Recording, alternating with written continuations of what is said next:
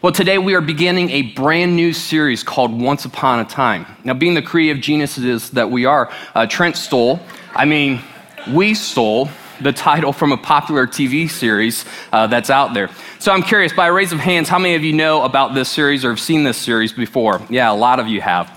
Well, if you're not familiar with this television show, um, let me tell you the basic concept behind this TV series. So, the basic concept is that we're all familiar with these uh, fairy tales uh, fairy tales such as Peter Pan or Cinderella or Snow White and many others.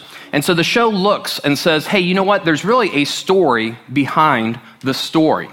And so the show shows what's really happening behind the story. And we find out some pretty interesting things to these beloved fairy tales. Well, today we are beginning a series where we're going to be looking at the stories behind the Christmas story. Because many of us think that we know the Christmas story. But do we really know it? Do we really know the events that surround the first Christmas? Do we really know how the first Christmas impacts us personally? Is the Christmas story personal to you? And so we're going to be checking out this story uh, because we need to check out this story. And for some of us, that's a hard uh, thing to think about when we think about the Christmas story. And here's why it's hard for us to connect sometimes with the Christmas story.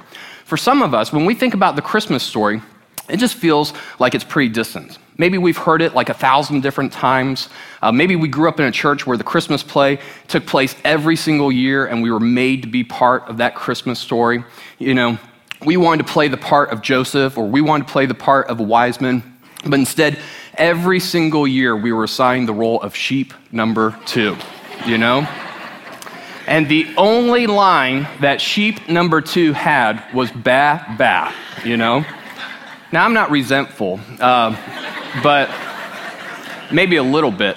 Uh, but, anyways, for a lot of us, you know, it's hard to c- connect to the Christmas story because it feels like we've heard it a thousand times or we've seen it a thousand different times.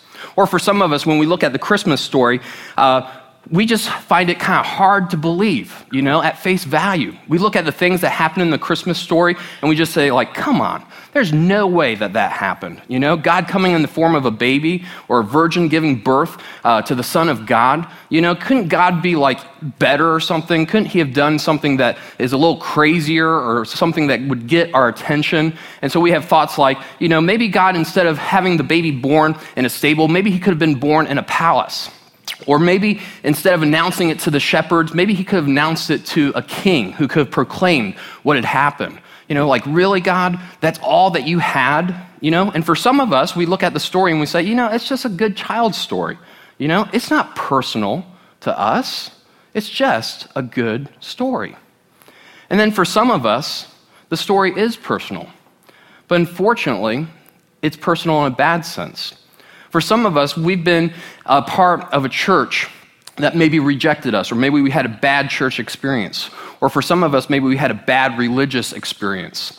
And so for some of us, we had experiences where people rejected us, or where people told us that we weren't good enough, or that we couldn't follow all the rules. Maybe we didn't dress a certain way, or maybe we didn't behave a certain way, or maybe we didn't talk a certain way that was proper. And so we left feeling rejected. We left feeling like we couldn't measure up. We left feeling like God didn't want us and that we weren't good enough. And so for us, we would say, you know what? Yeah, it's personal, but God's not personal. That's the real story. And so it, this question begs us to answer this question What's the real story? What's the story behind the story? Is this story some once upon a time type of story, or is there something bigger in this story? And should this story mean something personal to you? And so today we're going to investigate the story behind the story. Today we're going to look at a group of people that we only know as, as the shepherds. And these shepherds had the same questions that we have as well. And through their story, we're going to see how it became personal to them. And through their story, we're going to see how it can be personal to us. So let's check out their story. I mean, generally speaking, if you're going to announce a newborn king, you have people for that. You have big, important people. You have a fancy announcement party, fancy hors d'oeuvres, fancy little forks for the hors d'oeuvres. I love fancy little forks. You have important people tell other important people that there's a newborn king. You don't tell a bunch of shepherds in the middle of the night. I wouldn't tell us. You see, we're not what you consider a reliable source of information. Joe here tells some pretty tall tales. But really, the bear was that big. Okay, they wouldn't even let us testify in court. I have to say, I don't really oppose this idea. It's got me out of jury duty once before. We're really not the people that get to share big news. But there we were, sitting in our field, minding our own sheep keeping business, and this angel appears. This wasn't your ordinary Bethlehemian. This dude was big and bright. Kind of scared us. Yep, had to throw that pair of underwear out. He tells us not to be afraid, that he has good news that will bring great joy to all people. He tells us, the shepherds in the field, that the Messiah, the Savior, has been born in Bethlehem, and that we would find him swaddled and lying in a manger. Then this angel invites us to go see the newborn king. So we go to Bethlehem and we find this tiny little baby wrapped in strips of clothing. The Messiah, our Savior, is lying in a feeding trough. On any other day, our sheep would eat from this trough, but today it holds the divine. And despite the fact that we're a bunch of shepherds, we need to go tell people what we have seen. Because on any other day, we are just a bunch of shepherds. But today, today, we're messengers of the good news. Now, if you would, go ahead and let's check out the story for ourselves. So, if you have your Bible, please turn to Luke chapter 2, verse 1. Uh, or if you have a smartphone device, you can use that as well. And we're actually going to start a little bit before we get to the shepherd's story so that we can kind of understand the entire picture of what's going on. If you don't have a Bible, always feel free to get a Bible from the back. Or if your neighbor doesn't have a Bible, uh, please go ahead and get them. It might uh, turn out to get a date if you're nice to them. But, uh, anyways, Sorry about that. Nobody's going to ever get a Bible again. But uh, uh, go ahead and turn to Luke chapter 2, verse 1. All right, so before we begin, let me tell you a little bit about the author, okay? So his name is Luke, and he was a medical doctor just after the life of Christ. And uh, this guy is super detailed, and he is a man of science. And so Luke sets out to write this account of Jesus' life and he starts out with kind of stating up front that he has done this massive research, that he has analyzed everything out there, and that he wants to present us with the truth. And so, Paul, or Luke, is the best friend or one of the traveling companions of Paul, who was one of the apostles. And Paul sets out to start all of these new churches after Jesus' death and resurrection. And so he's got Luke with him. And so Luke has access to interview the disciples themselves. He has access to interview Mary, the mother of Jesus. He has access to uh, interview the brothers of Jesus and also many of the eyewitnesses of Jesus' life. And so Luke sets out to tell us the story, to tell us the events that take place. And many of the events that Luke mentions uh, many of the historical documents of the time actually support what he is writing about. And in fact, Luke is so accurate that he's more accurate than some of the documents of that time with what happened with some of the historical events of the day. Because Luke is so consumed with wanting to share what has personally affected his life. And he wants us to understand what really happened. So let's begin in verse 1. At that time, the Roman Emperor Augustus decreed that a census should be taken throughout the Roman Empire. This was the first census taken when Quirinius was governor of Syria. All returned to their ancestral towns to register for this census. So notice right away that Luke the historian is very careful to point out the historical context of when Jesus is born.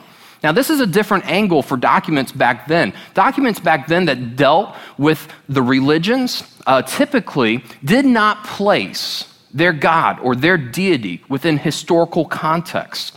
And so Luke, right here, is telling us what is going on right in that moment, just before Jesus is born. And so he tells us that Caesar Augustus, which many documents confirm, tells everyone that they've got to go to their hometown and forces them to go to their hometown to take the census. And so this is important because 700 years prior to this, a prophet of God named Micah predicted that the Messiah would be born in Bethlehem. So if Jesus wasn't born in Bethlehem, he would not be writing about this. Let's continue. Verse 4. And because Joseph was a descendant of King David, he had to go to Bethlehem in Judea, David's ancient home. He traveled there from the village of Nazareth in Galilee. He took with him Mary, his fiancee, who was now obviously pregnant. So imagine this conversation between Mary and Joseph. It could gone like this Hey, Mary, you know, uh, Rome has required us to go back to my hometown. Now, I know you're like about to give birth, but let me just tell you a little bit about the trip. It's not that bad, okay? So it's only about 100 miles to where we need to go. And we're going to start out about 1,200 feet be- above sea level. And then we're going to go on down to about 800 below uh, sea level. And then right before then, we're going to climb up to 3,200 feet above square, uh, sea level to Jerusalem. And then it's only five miles after that, okay? And the good news is, I've got a donkey for you, you know? And so, could you imagine that? Could you imagine Joseph going to Mary and telling her what they were about to do? None of us would have done that. But that's the historical context, because if you didn't listen to Rome, it was your life. Now, many historians back then will say that this was a time of peace or great peace for Rome. They weren't fighting other nations or anything like that, but yet there was a lot of internal strife. There was a lot of poverty, there was a lot of social injustices. Rome put tons of pressure on the people. They heavily taxed the people. They, they controlled the people by politicians. And politicians would pit groups of people within the empire against one another to control them. As long as it didn't mess up the empire, uh, that was okay. So there really wasn't peace at that time. Rome wasn't really looking out for you personally at this point. Rome was out for Rome. But yet, God is up to something. God is working behind the scenes. And He's working for everyone, not just for Himself. And He makes sure that Mary and Joseph gets to Bethlehem safely. And He makes sure that this moment happens in history that has never been forgotten. So let's see what happened. Verse 6 And while they were there, the time came for her baby to be born. She gave birth to her first child, a son. She wrapped him snugly in strips of cloth and laid him in a manger because there was no lodging available for them. Now, when I read that, I ask myself, okay, God, why in the world would you have your son born in a stable with animals? Like, if I had written this story, you know, I would have had him born like in a palace or maybe in the home of some prestigious religious leader. And so that this prestigious re- religious leader that everyone knew and respected and knew spoke on the behalf of God could like tell the people, yes, you know, God himself has been born, our long awaited Messiah. And then everyone would believe. But instead, he's born in a stable. Now, why is that? You know? Why is the Son of God born in a stable? Now, in this next section, we're going to find out why. We're going to see exactly what's going to happen. And this is a famous passage. Many of the words that we're going to read, you're very familiar with. And in this moment, buried beneath these lines, we're going to see just how personal God is. And if we allowed this information to travel from here and into our hearts, then our lives just might be transformed as we're about to see in the lives of these shepherds. So let's continue and see how their lives were transformed. In verse 8, the night there were shepherds staying in the fields nearby and guarding their flocks of sheep. Suddenly, an angel of the Lord appeared among them, and the radiance of the Lord's glory surrounded them, and they were terrified. Now, if we were minding our own business and an angel appeared, like we would have been terrified. And let me tell you why exactly these shepherds were terrified. You see, back then in that culture, shepherds were uh, dis- considered one of the most disrespected groups within the Jewish culture. And so, um, if you had to have this business in your family and you were a father, you would actually give the role of a shepherd to your youngest son. You wouldn't give it to like the older sons. No way. You know, that would disrespect them. That would make them, uh, you know, not very good in the community. You gave it to the youngest son. And the religious leaders of the day would also consider shepherds and reject them because they weren't any good in their minds. And here's why they weren't good. For the shepherds, they were nomads. They had to go around from town to town or place to place, feeding the sheep and everything. So often they would miss the Sabbath, which was very important. They had to work on the Sabbath. And that was a big no no in that culture. And they would miss out on many of the ceremonies that were considered to make you right with God. And so if you were a shepherd, you looked at yourself and you thought that you weren't good enough. And you had the religious leaders telling you that you weren't good. And so you didn't know your standing with God. You didn't know if you had a right standing with Him. And you lived in fear because you weren't exactly sure if you had peace with God.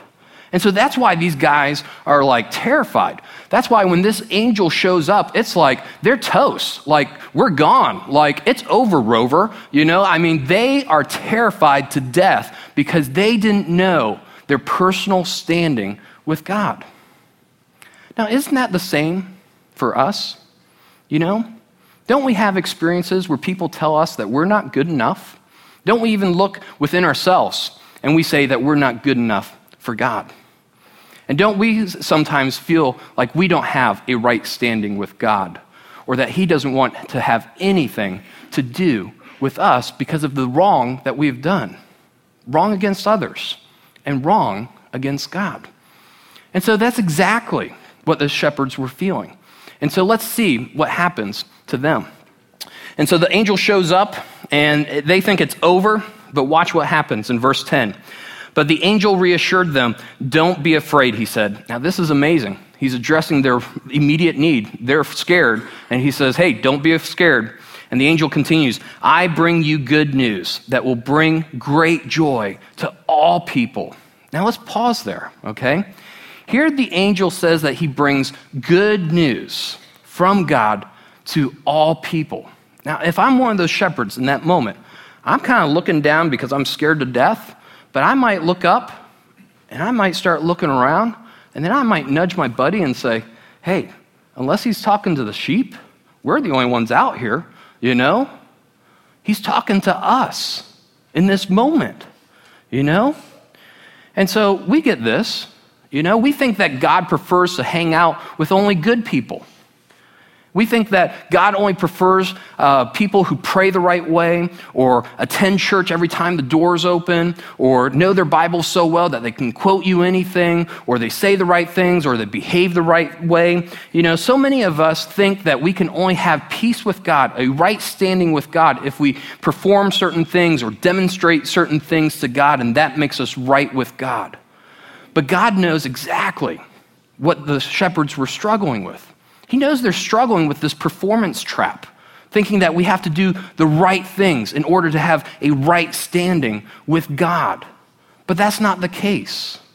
And so God comes to give them this great news, to say that He is going to give them peace with Him. That's the great news. And let's see how the shepherds kind of at this point are probably leaning into the, you know, to hear from this angel exactly what this good news is. So, verse 11 the Savior, yes, the Messiah, the Lord, has been born today in Bethlehem, the city of David. Now, this spoke volumes to them, okay? They knew they needed a Savior. They knew they needed a deliverer from their sins. They knew that they were part of a system that rejected them and said that they did not have a right standing with God. And so, in this moment, here is God who comes to give them this message, to give them some of the best news that they have ever heard. They knew they needed a Savior. They knew that they needed someone to come and forgive them of the wrongs that they had committed. And we know that too. We know that we need a Savior. We know the wrongs that we've committed. We don't have to have somebody tell us about the wrongs that we have committed, you know? We need someone to come along and tell us some good news. And that's how God personally interacted with them. And that's how he personally interacts with us. So let's see how the shepherds respond and how they could find this Savior. Verse 12 And you will recognize him by this sign. You will find a baby wrapped snugly in strips of cloth lying in a manger. And I bet when the shepherds heard this, it melted their hearts. I bet when they heard this, They just could not believe this, but yet they knew it was true. They knew what God had said was true.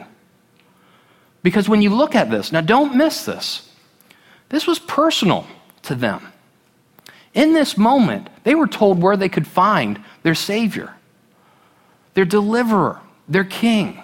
He wasn't in a palace, he was in a place that they could go. He was in a place that they would not be rejected. He was in a place that they could be accepted. He was in a stable. And shepherds could go to a stable. And so this should speak volumes to us. This spoke volumes to them. Because no matter who you are, God invites you to come. Because it's for all people, not just some. And he showed the shepherds that they were considered to be in that category of all people and not just some. So let's continue. And if this didn't get their attention enough, watch this. Verse 13. Suddenly, the angel was joined by a vast host of others, the armies of heaven, praising God and saying, Glory to God in the highest heaven, and peace on earth to those whom God is pleased. Can you imagine? Here you're these shepherds. You're the only shepherds out. There might be like 10 of you out there. And all of a sudden, you receive this amazing news from one angel, and all of a sudden, the armies of heaven are there, and they're not there to destroy you. They are saying with one voice that the Son of God has been come to been born to save them and to save all. That's amazing. That is beyond personal. It's something that only God can do. And so, watch this and how they respond after this. Um, for this, you know, this meant so much to them because when they saw this, I think it just echoes exactly what Paul wants us to understand from the New Testament. He, he, wants us to understand that there is peace with God and that God gives us peace. And if there's a person who could follow all the rules, it was Paul, but even he knew he couldn't follow the rules. And so this is associated with the good news. Listen to what he said in 2 Corinthians 5:21. For God made Christ who never sinned to be the offering for our sin so that we could be made right with God through Christ. And so when we accept Jesus as our Savior, we are given by God peace with Him. We are given a right standing with Him. And so this right standing is given because Jesus came and became our sin. And He put Himself in the place of our sin, and He paid for it Himself by dying a death for us. That's how God, that's how much He's personal. And that's what He wants us to know. He doesn't discriminate, He invites all and gives all to those who receive His Son. Now, watch what the shepherds do from this. Verse 15 When the angels had returned to heaven, the shepherds said to each other, I love this, let's go to Bethlehem. Let's see this thing that has happened, which the Lord has told us about.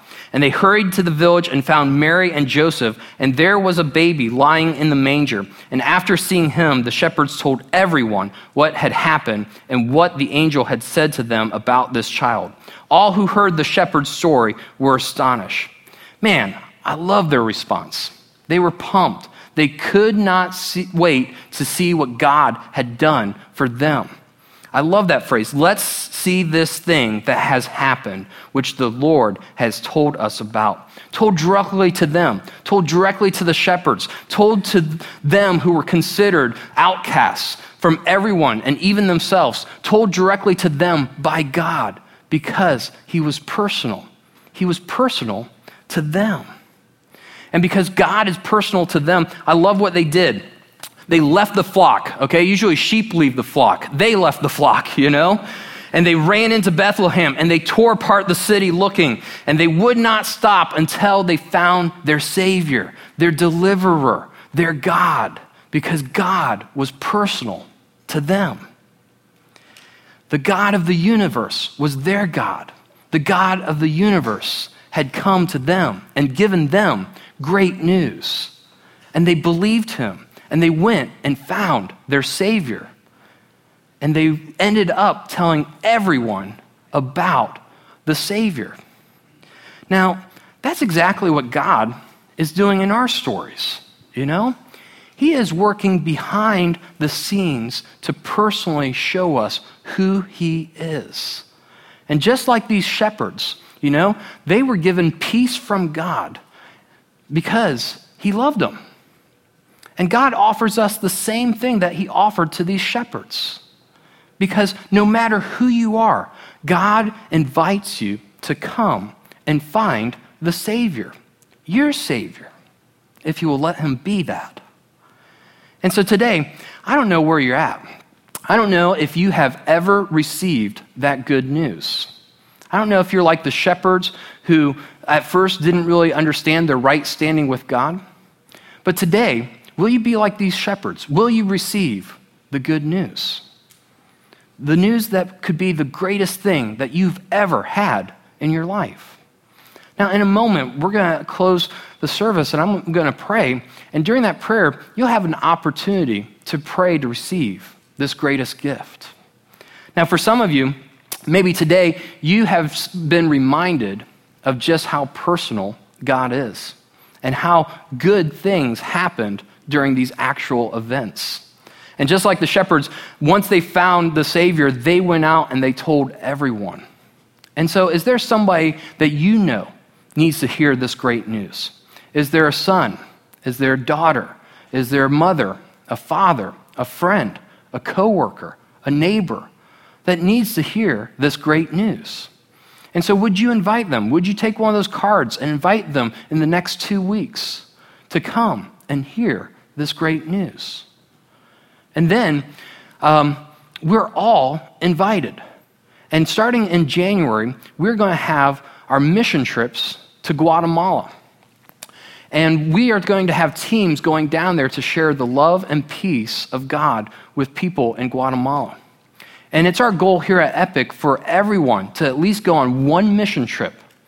At least one mission trip. So, would you consider praying about going on this trip and sharing the greatest news that we have with other people.